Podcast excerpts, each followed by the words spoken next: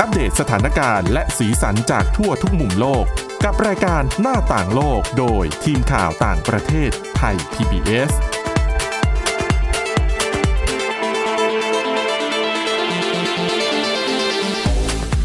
สวัสดีค่ะคุณผู้ฟังต้อนรับเข้าสู่รายการหน้าต่างโลกค่ะ วันนี้นะคะพบกับคุณจรันทรโยธาสมุทรและดิฉันสาวรักษ์จากวิวัฒนาคุณค่ะ ค่ะ สวัสดีค่ะ วันนี้ก็จะมาพูดถึงเรื่องการเมืองการเลือกตั้งไม่ใช่ในไทยนะคะแต่เป็นประเทศในอาเซียน ที่ฟิลิปปินส์นะคะ ค่ะ ซึ่งการเลือกตั้งครั้งนี้ก็จะเป็นการเลือกตั้งทั่วไปครั้งใหญ่เลยทีเดียวที่หลาย ๆ คนกำลังจะจับตา ซึ่งจะเกิดขึ้นในวันที่ 9 พฤษภาคมนะคะ เป็นการเลือกตั้งทั่วไปขณะที่ ตอนนี้เริ่มเห็นสีสันมากขึ้นแล้ว เพราะว่า 8 กุมภาพันธ์ที่ผ่านมาเนี่ยก็เป็นวันที่เปิดคิกออฟการหาเสียง ค่ะ ประธานาธิบดี การเลือกตั้งรองประธานาธิบดี แล้วก็มีการเลือกตั้งย่อย อืม ๆอีกหลายอันนะคะ แต่ปีนี้เนี่ย ประธานาธิบดีดูเตเต้ไม่ได้ลงแล้ว เพราะว่าเป็นประธานาธิบดีมาครบแล้ว ก็ ก็ คือรัฐธรรมนูญให้เป็นได้แค่สมัยเดียว ค่ะ อืม ก็ปีนี้ไม่ลงแต่ว่าไม่ได้หายไปนะคะเพราะว่า ค่ะ เราก็จะได้เห็นท่าทีของตระกูลดูเตอร์เต้ลูกสาวเองเนี่ย ค่ะ ก็มาร่วมจับมือกับมาโกสจูเนียบองบอง ค่ะ นะคะ ก็เดี๋ยวจะชวนคุยกันต่อไป แต่นอกจากการสมัครชิงเก้าอี้ประธานาธิบดีแล้วเนี่ยก็ยังมี อ่ะขณะนี้มีผู้สมัครชิงตำแหน่งประธานาธิบดีสิบคนเลยนะคะ ค่ะ แล้วก็มีเก้าคนสมัครชิงตำแหน่งรองประธานาธิบดี 64 คนชิงตำแหน่งวุฒิสมาชิก แล้วก็ 1,707 คนเนี่ยชิงสสบัญชีรายชื่อ นี่ยังไม่นับรวมถึงอีก ที่นั่งสำหรับการเลือกตั้งท้องถิ่นอีก ค่ะ 18,000 ที่นั่งเลยทีเดียวค่ะ ก็เรียกว่าเลือกตั้งครั้งเดียวนี่คือเอาให้ครบหมด แต่ฟิลิปปินส์เนี่ยแปลกอย่างหนึ่งคุณผู้ฟังต้องบอกไว้ก่อน คือถ้าเป็นประเทศอื่นๆเนี่ยเขาจะมาเป็นแพ็คคู่ ค่ะ ประธานาธิบดีจับคู่กับรองประธานาธิบดีแล้วก็หาเสียงด้วยกัน แต่ฟิลิปปินส์ไม่ได้เป็นอย่างนั้นนะคะ ประธานาธิบดีก็ประธานาธิบดี รองประ ค่ะ ธานาธิบดีก็แยกกันบางที คนละพักค อน ย่าง ละ อย่างคนที่เป็นอยู่ปัจ ค่ะ จุบันเนี่ยคนละพักนะ ค่ะ ทำงานกันดิฉันก็รู้สึกว่าเอ๊ะก็ดูไม่ค่อยราบรื่นเท่าไหร่ จะตีกันไหม มาตีกันก็มีนะ นะคะ ขณะที่แม้จะมีคนลง ค่ะ สิบคนเนี่ยแต่ว่าตัวหลักๆที่เป็นที่น่าจับตาแล้วก็เริ่มมีผลโพลออกมา ค่ะ นะคะแม้อีกตั้งสามเดือนกว่าจะมีการเลือกตั้งเนี่ย ที่นำโด่งเลยให้คุณสวรักษ์ทายเป็นใครคะ ลูกสาวดูเตอร์เต้ลงด้วยใช่ไหม ลูกสาวดูเตอร์เต้ลงเป็นรองประธานาธิบดี เพราะว่าชาวฟิลิปปินส์มองว่าเธอเนี่ยมีศักยภาพน่าจะแบบเป็นประธานาธิบดีคนต่อไปได้ แต่ว่าไปจับมือกับเนี่ยค่ะ คนที่นำโด่งเลยนะคะเฟ บ อ องบอง ร์ดินานมาโกสจูเนีย อ๋อ หรือว่าบองบองมาโกสเขาแท็กทีมกันแล้วค่ะ ประกาศ ค่ะ เป็นพันธมิตรเหนียวแน่นนะคะ โดยเฟอร์ดินานมาโกสเนี่ยลงสมัครเป็นประธานาธิบดี ค่ะ ส่วนลูกสาวประธานาธิบดีดูเตอร์เต้ซาร่าดูเตอร์เต้ ค่ะ ก็ประกาศเป็น running mate ด้วยกันนะคะ อืม เป็นรองประธานาธิบดี ค่ะ ขณะนี้คะแนนของบองบองมาโกสเนี่ยก็ขึ้นเป็นอันดับหนึ่งนะคะ ทิ้งห่างผู้สมัครรายอื่น ๆ เลย ค่ะ ขณะที่อันดับสองก็คือมาเรียดิโอนอโรเบโดหรือว่ารู้จักชื่อที่คนคุ้นเคยก็คือเรนนี่นะคะ ซึ่งคนเนี้ยอย่างที่คุณสาวรักษ์บอกก็คือเป็นรองประธานาธิบดีนะคะ จริงๆสองคนนี้เคยแข่งกันมาแล้วในในการชิงเก้าอี้รองประธานาธิบดีในปี 2016 ค่ะ ซึ่งเวลานั้นเนี่ยบองวองแพ้นะคะ เรนนี่ก็ชนะ ค่ะ ขึ้นมา แต่คราวนี้ก็คงต้องจับตาดูต่อไปว่า เรนนี่เองจะไปแข่งกับแพ็คคู่ที่ อืม ค่อนข้างดึงคนได้ ค่ะ ล้นหลามหรือเปล่านะคะ ค่ะ ขณะที่คนที่สามเป็นอดีตดาราหนังนะคะฟรานซิสโกอิสโกโมเรโน อืม เป็นนายกเทศมนตรีกรุงมะนิลาค่ะ ค่ะ แล้วก็อันดับ 4 หลาย ๆ คนแฟนมวยอาจจะรู้จัก อ๋อปาเกียว เอมานูเอลปาเกียว แมนนี่ ค่ะ ปาเกียวนะคะ ค่ะ ขวัญใจชาวฟิลิปปินส์ ค่ะ ก็เป็นอดีตนักมวยที่เก่งทีเดียวนะคะ ค่ะ แล้วก็อันดับ 5 พันฟิโอเล็กซอน อดีตผู้บัญชาการตำรวจแห่งชาติ ค่ะ ขณะที่หลาย ๆ คนจับตาการออกมา จับคู่ประกาศเป็นพันธมิตรอย่างเหนียวแน่นเลย ระหว่างบองบองมาโกสกับซาร่าดูเตอร์เต้ซึ่ง ค่ะ ในช่วงแรกที่เรารู้ว่าฟิลิปปินส์จะมีการเลือกตั้งเนี่ย ก็มีคำถามว่าเอะแล้วซาร่าจะลงไหม ทางซาร่าเองก็ ไม่ตอบอะไรชัดเจน กั กัก ก กัก กัก ใช่ นานพอสมควร ค่ะ ตอนนี้ประกาศแคมเปญคู่มีเสื้อคู่ ค่ะ นะคะ ออกมา อืม เดินร่วมหาเสียงด้วยกันนะคะ ก็เป็นการจับมือระหว่างสองตระกูลการเมืองดัง ก็คือตระกูลมาร์กอสกับตระกูลดูเตอร์เต้ ค่ะ ซึ่งหลาย ๆ คนก็มองว่าน่าจะเป็นกลุ่มผู้ที่ได้คะแนนสูงในการเลือกตั้งครั้งนี้นะคะ อืมค่ะ นอกจากการเลือก running mate แล้วเนี่ย อีกสาเหตุหนึ่งที่คนมองว่าบองมองมาร์กอสถูกพูดถึงเยอะ ค่ะ มีคนให้ความสนใจเยอะ ทั้งๆทที่จริง ๆ หลายคนก็ตั้งคำถามถึงอดีตที่ผ่านมานะคะ แต่ว่า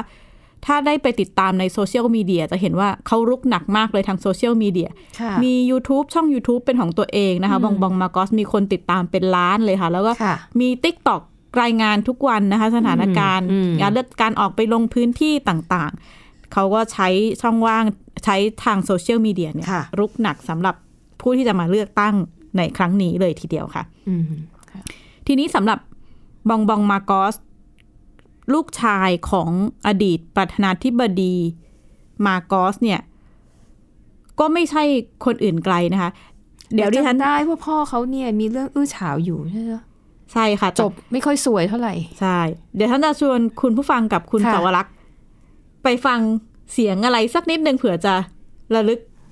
ประวัติของบองบองมาร์กอสได้นะคะ ค่ะ Dear friends, ladies and gentlemen, I am Bombo Marcus. When I grow up, I want to be a politician. I will serve my country, especially the poor, and I will give them plenty of bigas and ulam. I'll give them many, many gamut at damit. And for their children, I'll give them many toys so they will not cry anymore. นี่เป็นเสียงของเด็กชายบองบองมาร์กอสนะคะ ร่วมแสดงในชีวประวัติประธานาธิบดีเฟอร์ดินานด์มาร์กอส ในเรื่อง Man of Destiny ตั้งแต่ปี 1965 ค่ะ เสียงเมื่อสักครู่ประกาศในเป็นบทในภาพยนตร์นะนะคะ ค่ะ ประกาศว่าเขาจะเป็นประธานาธิบดีเพื่อที่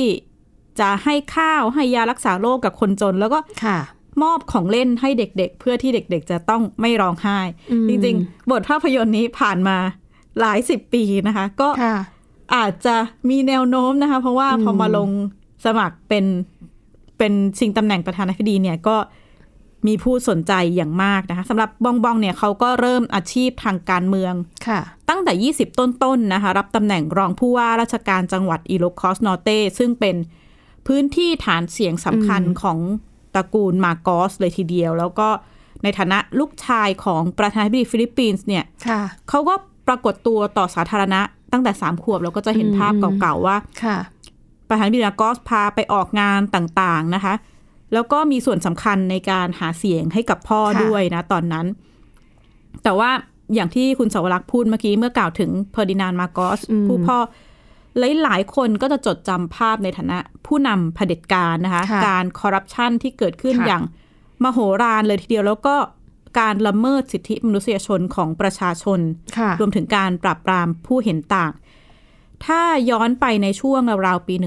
1980 กว่าๆ ซึ่งเขาดำรงตำแหน่งอยู่ในฟิลิปปินส์เนี่ยเกือบ 20 ปีนะคะ ครองอำนาจเกือบ 20 ปี ค่ะ ในสมัยนั้นเนี่ยก็มีผู้ที่ถูก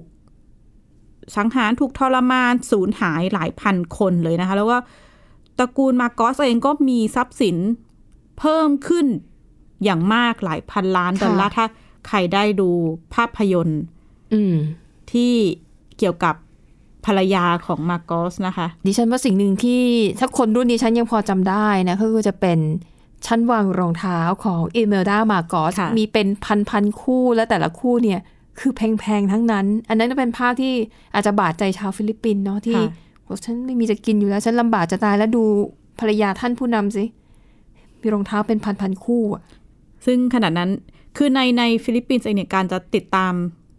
คดีอะไรก็จะไม่คืบหน้าเท่าไหร่สำหรับต ค่ะ ระกูลมาโกสนะคะ แต่ว่า ค่ะ ในปี 1995 เนี่ยคณะลูกขุนสหรัฐที่รัฐฮาวายก็มีการ อืม ตัดสินว่ามาโกสผู้พ่อเนี่ยมีส่วนรับผิดชอบต่อการ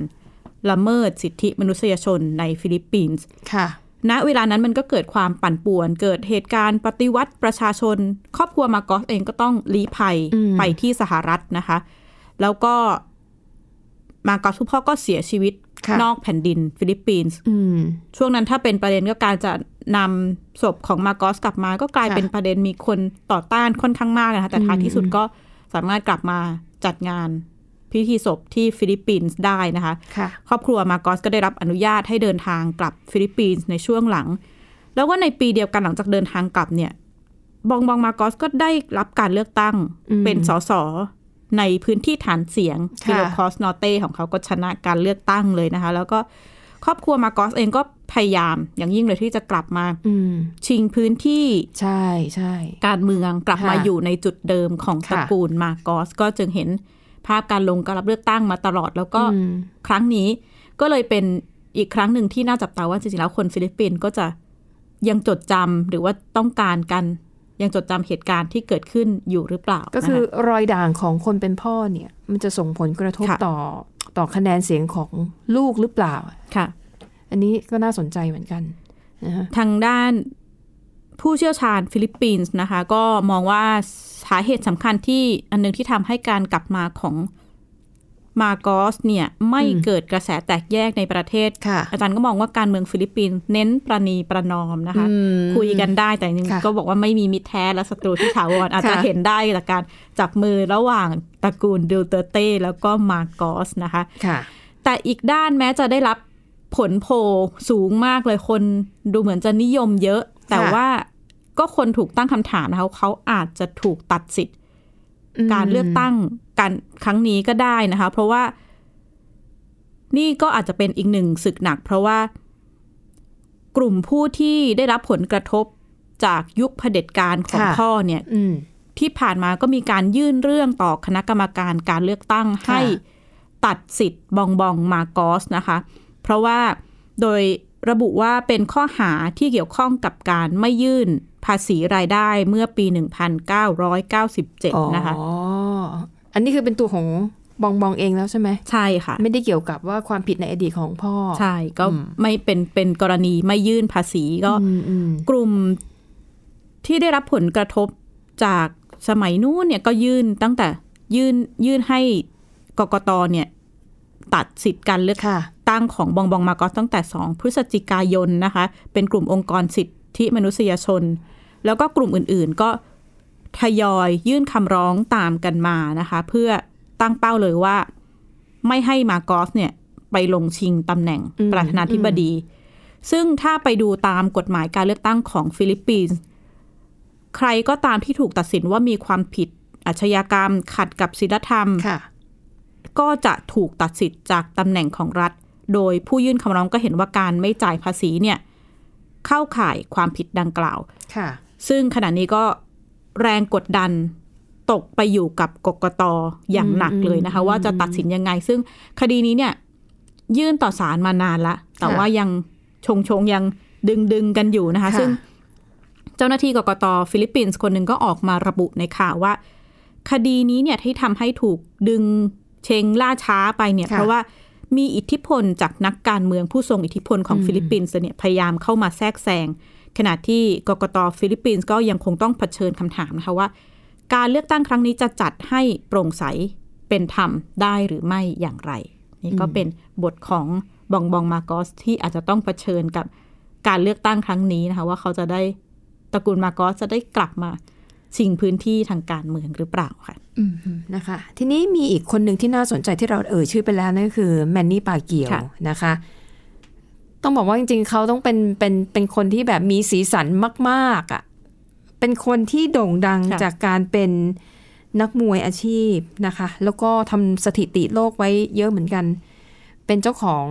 เอ่อเรียกว่าอะไรนะ การแข่งขันมวยถึง 8 เวทีอ่ะ ค่ะ เป็นคนแรกของโลก ที่เป็นเจ้าของแชมป์โลกถึง เขาบอกว่าใช้คำว่า เป็นเจ้าของเข็มขัด 8 เส้น คนแรกของโลก ค่ะ นะคะ แล้วก็สถิติก็ยังคงดีมาอย่างต่อเนื่อง แต่ว่าในระหว่างที่มีชื่อเสียงจากการเป็นนักมวยเนี่ย ค่ะ ในระหว่างนั้นเนี่ยก็หันไปทำงานอีกหลากหลายอย่าง เป็นนักร้องออกอัลบั้มเองก็มีนะ หลากหลายมากเลยนะคะ เป็นนักแสดงก็เป็นนะนะคะ แล้วก็เส้นทางการเมืองเนี่ยก็เป็นลงสนามเลือกตั้งเนี่ยมาพักใหญ่แล้วเหมือนกันนะคะ ซึ่งในตอนที่อ่ะมีข่าวว่าจะต้องมีการเลือกตั้งประธานาธิบดี ตอนนั้นก็มีการพูดถึงเหมือนกัน แล้วก็ปาเกียวเนี่ยช่วงแรก ๆ ก็ใช้คำว่าต้องใช้คำว่ากัก ค่ะ ไม่พูดตรงๆ แต่คือตอนนั้นเนี่ยเขากำลังจะมีแมตช์ที่ชกกับอีกคนหนึ่งที่จะขึ้นมา ค่ะ เอ่อเรียกว่ามาแย่งตำแหน่งแชมป์ไปเหมือนกันนะคะ ตอนนั้นก็พูดกักๆ ไม่ได้พูดฟันธงหรอกว่าอ่า ถ้าจะชนะหรือแพ้จากเวทีนี้แล้วจะเอายังไงต่อกับเส้นทางทางการเมืองนะคะ แต่สุดท้ายเนี่ยก็ชกแล้วก็แพ้ แต่เป็นคนแพ้ที่ได้เงินเยอะกว่าคนที่ชนะนะคะ ถ้าถ้าเทียบความดังของปาเกียวนี่ นักชกไทยนี่ประมาณไหนคะเขาทรายบัวขาวอะไรประมาณนั้น น่าจะบัวขาวน่าจะได้นะ ค่ะ แล้วบัวขาวนี่ก็ระดับนานาชาติเหมือนกันนะคะ ทีนี้อ่ะหลังจากที่ปากเกียวตอนนั้นค่อนข้างมั่นใจและอาจจะด้วยสภาพร่างกายอายุมากขึ้นนะคะ ถ้าจะแบบให้รักษาตำแหน่งแชมป์ไว้ตลอดนี่ก็คงจะไม่ไหวก็เลยเบนเข็มเข้าสู่ การลงสมัครชิงตำแหน่งประธานาธิบดีนะคะ ซึ่งก็เริ่มมีการโฆษณาประชาสัมพันธ์ค่ะ ซึ่งประเด็นเนี้ยที่ฉันเคยสัมภาษณ์ผู้เชี่ยวชาญทางการเมืองฟิลิปปินส์นะคะว่าเอ๊ะจริง ๆ แล้วดูเหมือนว่าคนฟิลิปปินส์เนี่ยเวลาเขาเลือกอะเขา ค่ะ ชอบเลือกคนดัง อย่างโจเซฟเอสตราดา ก็เป็น เป็นดาราหนัง ดารา มาก่อน ครั้งนี้ก็มีอดีตดาราลงชิง อ๋อ ตำแหน่ง ใช่ใช่ใช่ เหมืนน ที่บอกว่า นะ ที่ได้อันดับห้าป่ะ อันดับ อันดับ เยวเรากลัไป สี่หดูรืออันดับ อันดับ ห้า สี่ค่ะ ค่ะ ค่ะ ดิฉันก็เลยบอกว่า เอ๊ะ แล้วปาเกียวเนี่ยก็โด่งดังเหมือนกันสร้างชื่อเสียงให้ประเทศรักไหมมีโอกาสไหมที่เขาอาจจะได้เป็นประธานาธิบดี ค่ะ ซึ่งนักวิเคราะห์เนี่ยบอกว่าไม่ไม่ไม่น่า โอกาสไม่น่าจะได้ ค่ะ เพราะหนึ่งก็ต้องยอมรับว่าปาเกียวเนี่ยเป็นเป็นเด็กที่เกิดมาในครอบครัวที่ยากจน ค่ะ สาเหตุที่หันมาชกมวย เพราะต้องการเงิน เพื่อไปเลี้ยงดูครอบครัว ดังนั้นเรื่องของการศึกษาเนี่ย ก็คือไม่ได้สูงมากอยู่แล้ว เพราะว่าด้วยความจำเป็นของชีวิตนะคะ ค่ะ ดังนั้นเนี่ยปาเกียวจะมีจุดอ่อนก็คือว่า เรื่องของการศึกษา เรื่องของ ค่ะ ประสบการณ์ทางการเมือง ความรู้ความสามารถที่จะนำมาใช้บริหารประเทศเนี่ย คือดูแล้วเนี่ยดูรายชื่อคู่คู่แข่งสิ คือ แบ็คแบ็คไม่หนาเท่านะคะ อืม เพราะว่าแน่นอนตระกูลการเมืองใหญ่ ใช่ สองตระกูลกับ อืม หรืออีกคนหนึ่งก็เป็นเลนี่ก็ ความรู้การศึกษาอะไรก็ต้องยอมรับว่า คือเขาถูกฟุมฟักมาโดยครอบครัวนักการเมือง ค่ะ มีความพร้อมที่จะบริหารประเทศแต่มันนี่แปนนี่ปาเกียวไม่มีอะไรแบบนี้นะคะ ดังนั้นเนี่ยเอ่อก็จะมีหลายสำนักข่าวไปสัมภาษณ์ความเห็นของชาวฟิลิปปินส์ ค่ะ ส่วนใหญ่จะบอกว่า ก็ดีใจนะที่ปาเกียวจะมาลงเอ่อลงสนามการเมืองอย่างเต็มตัวเนี่ย ค่ะ แต่ก็มองว่า แต่ถ้าจะถึงขั้นเป็นประธานาธิบดีอ่ะก็ควรจะให้คนอื่นที่มี ค่ะ ความพร้อมจะดีกว่า แต่ถ้าปาเกียวเนี่ย อยากจะให้เข้ามาเป็นสสหรือเป็นนักการเมืองเพราะว่าอะไร เพราะว่าปาเกียวเนี่ยนะคะเคยหาเสียงมาโดยตลอดว่า ไม่มีผู้สมัครคนไหนที่จะเข้าใจความรู้สึกของคนจนได้เหมือนเขา ค่ะ เพราะเขาจนมาก่อน เขารู้ว่าคนจนต้องการอะไรจะช่วยเหลือยังไงได้บ้าง ดังนั้นเนี่ยปาเกียวลงสมัคร แต่ต่อให้คุณไม่ได้ชนะเลือกตั้งเป็นประธานาธิบดี ค่ะ คุณก็สามารถทำประโยชน์ให้กับประเทศชาติได้นะ อืม ต่อให้คุณเป็นสสคุณก็สามารถช่วยเหลือคนจนได้ ดังนั้นเนี่ย สรุปคนส่วนใหญ่บอกไม่เลือก ไม่เลือกให้เป็นประธานาธิบดี แต่ยินดีที่จะเข้ามาทำงาน ให้ปาเกียวเข้ามาทำงานเพื่อช่วยเหลือประชาชนนะคะ แล้วก็ไปสังเกตนะ ว่าเวลาเขาออกวิดีโอหาเสียงอะไรมาเนี่ย ก็จะเน้นโชว์จุดขายว่า เขาเป็นคนจนมาก่อน เขาเข้าใจความรู้สึกของคนจน ไม่มีใครเข้าใจพวกคุณได้ดีกว่าผม และที่ผ่านมาเนี่ย ปาเกียวไม่ได้พูดอย่างเดียวนะคะ ค่ะ ทุกครั้งที่เขาไปชกแล้วได้เงิน แล้วเงินเขามหาศาลมากเลยนะในแต่ละครั้ง ค่ะ ครึ่งหนึ่งของเงินรางวัลที่เขาได้ เขาเอาไปช่วยเหลือคนจนทุกครั้งเอ่อผลงานที่ผ่านมาเนี่ย มันเป็นเครื่องการันตีแล้วว่าปาเกียวเนี่ย ต้องการจะช่วยเหลือคนจน ค่ะ จริง ๆ แต่ว่าการช่วยเหลือส่วนใหญ่อะคุณชลันทรส่วนมากเป็นการแจกไง อืม แจกเงินบ้างให้ขค่ะองบ้าง บางทีมันมีบรรดาเหตุการณ์ภัยพิบัติอะไรอย่างเงี้ย ก็ลงเรือไปช่วยคน แจกของให้คนน้ำท่วม แต่ว่าถ้าหากมองในแง่ของความเป็นผู้นำประเทศนะ ค่ะ การแก้ปัญหามันจะต้อง มันต้องลึกซึ้งแล้วก็ต้อง อืม มีภูมิความรู้ที่มากกว่าการแจกให้เฉยๆนะคะ ดังนั้นเนี่ย ดิฉันเดาเอาเองนะ ว่าจากผลการเลือกตั้งประธานาธิบดี แมนะแมนนี่ปาเกียวยังไม่น่า ยังไม่น่าจะได้นะ ก็คงต้องไปดู อืม คู่แข่งหลักนะคะ อืม สองคนที่เคย ค่ะ แข่งรองประธานาธิบดีกันมาก่อนหน้านี้ก็คือ เรนนี่กับบองบอง ค่ะ ก็คงต้องติดตามต่อไป เพราะว่า หลาย ๆ ครั้งที่เป็นการเลือกตั้งฟิลิปปินส์เนี่ยช่วงแรก ผู้ที่ได้โพล ค่ะ อันดับสูง ๆ ช่วง ค่ะ ก่อนเลือกตั้งเนี่ย คะแนนก็จะค่อย ๆ ลดลง อืม ในเวลาช่วงใกล้การเลือกตั้ง แล้วก็มีการพลิกโผกันเกิดขึ้น แล้วก็ยังไม่นับว่าบองบองเองอาจจะต้องตอบคำถาม อ๋อ คดีภาษีต่าง ค่ะ ๆ จะถูกตัดสิทธิ์ไหม ก็คงต้องติดตามเพราะว่าการเลือกตั้งฟิลิปปินส์ ค่ะ ประเทศในอาเซียนเราก็ปฏิเสธไม่ได้ว่าเดี๋ยวจะต้องมีผลกระทบต่อความเป็นอาเซียนต่างๆ รวมถึง อ่า สัมพันธ์ไทยฟิลิปปินส์ต่างๆ เนี่ยก็ ค่ะ คงต้องติดตามสถานการณ์ ค่ะ ว่าการเลือกตั้งจะเป็นยังไง แล้วก็คิดว่าสีสันก็คง มีแน่ น่าติดตาม อย่าง พอๆกับไทย กรณี นะคะ ของซาร่าเนี่ยจริง ๆเขายังมองเลยนะคะ ว่าเธอเนี่ยมีศักยภาพนะ เป็นประธานาธิบดีได้ ค่ะ เลยนะเขาก็ยังสงสัยว่าเอ๊ะคือตัวดิฉันเองยังสงสัยทำไมสมัครแค่รอง เท่าที่ดิฉันเคยถาม ค่ะ เหมือนว่าจะมีการเจรจากันระหว่าง อ๋อ สองตระกูลดัง เนี่ยแหละว่า ยังไงก็ได้จะต้องแบบ เพราะถ้ามาแข่งกันเนี่ย ก็เดี๋ยวจะตัดคะแนนกัน จะ เอง ตัด ซะเป คะแน ล่าน ใช่ค่ะ ก็ก็น่าจะต้องมีการคุยเจรจาอะไรกันบางอย่าง ๆค่ะ เพื่อ เพ ที่ ราะซาร่าเนี่ยเป็นนายกเทศมนตรีเมืองดาวาวใช่ไหม ใช่ เป็นฐาน ค่ะ เสียงแล้วก็เขาบอกว่า คือเธอก็ทำงานเพื่อประชาชนมาโดยตลอด แล้วก็ชื่อเสียงเนี่ยดีมาก แล้วก็คนมองว่า เธอเนี่ยเป็นเอกเทศจากพ่อมากเลยนะ เธอเนี่ยไม่เหมือนพ่อนะคะ แล้วก็เธอเนี่ยเป็นนักการเมืองที่ตรงไปตรงมา จะแบบไม่มีการแบบเล่นพักเล่นพวกสักเท่าไหร่ดังนั้น ค่ะ คนก็เลยแบบเทใจให้อ่ะ เพราะว่าผู้เชี่ยวชาญบอกว่าถ้าถ้าจริง ๆ ถ้าซาร่าลงแยกเนี่ย ค่ะ เรนี่อาจจะมีสิทธิ์ เพราะว่า อืมอืม เป็นอันดับสองอันดับสามมันอาจจะแข่งกันแบบ ค่ะ สุดฤทธิ์ ค่ะ แต่ว่าถ้าซาร่ามาจับมือกับบองบองเนี่ย อืม แนวโน้มคนเลือก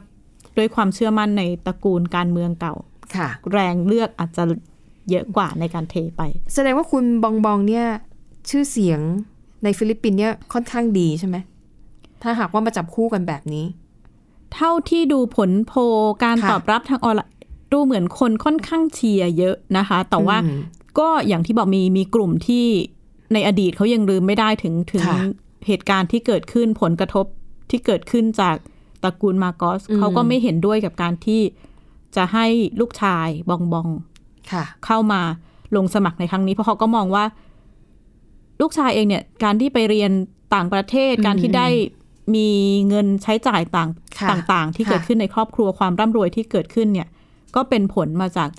อ๋อ ช่วงเวลาในอดีตค่ะ อ๋อ อืมอืมอืมนะคะ อ่ะ ก็จะบอกเลยว่าการเมืองของฟิลิปปินส์เป็นอีกประเทศหนึ่งที่มีสีสันน่าสนใจไม่น้อย นอกจากการเลือกตั้งแล้วอย่าลืมนะคะ ฟิลิปปินส์เป็นอีกหนึ่งประเทศในอาเซียนที่มีการทำรัฐประหารบ่อยมาก ช่วงหลังๆ ไม่ ค่ะ ค่อยเห็นแล้วนะ แต่ว่าช่วงก่อนหน้าน่าจะมีช่วงหนึ่งที่จะแบบ ครับ ดิฉันตอนเด็กๆอะจำได้ว่าได้ยินได้ยินข่าวตลอด เท่าเท่าที่ดิฉันได้ติดตาม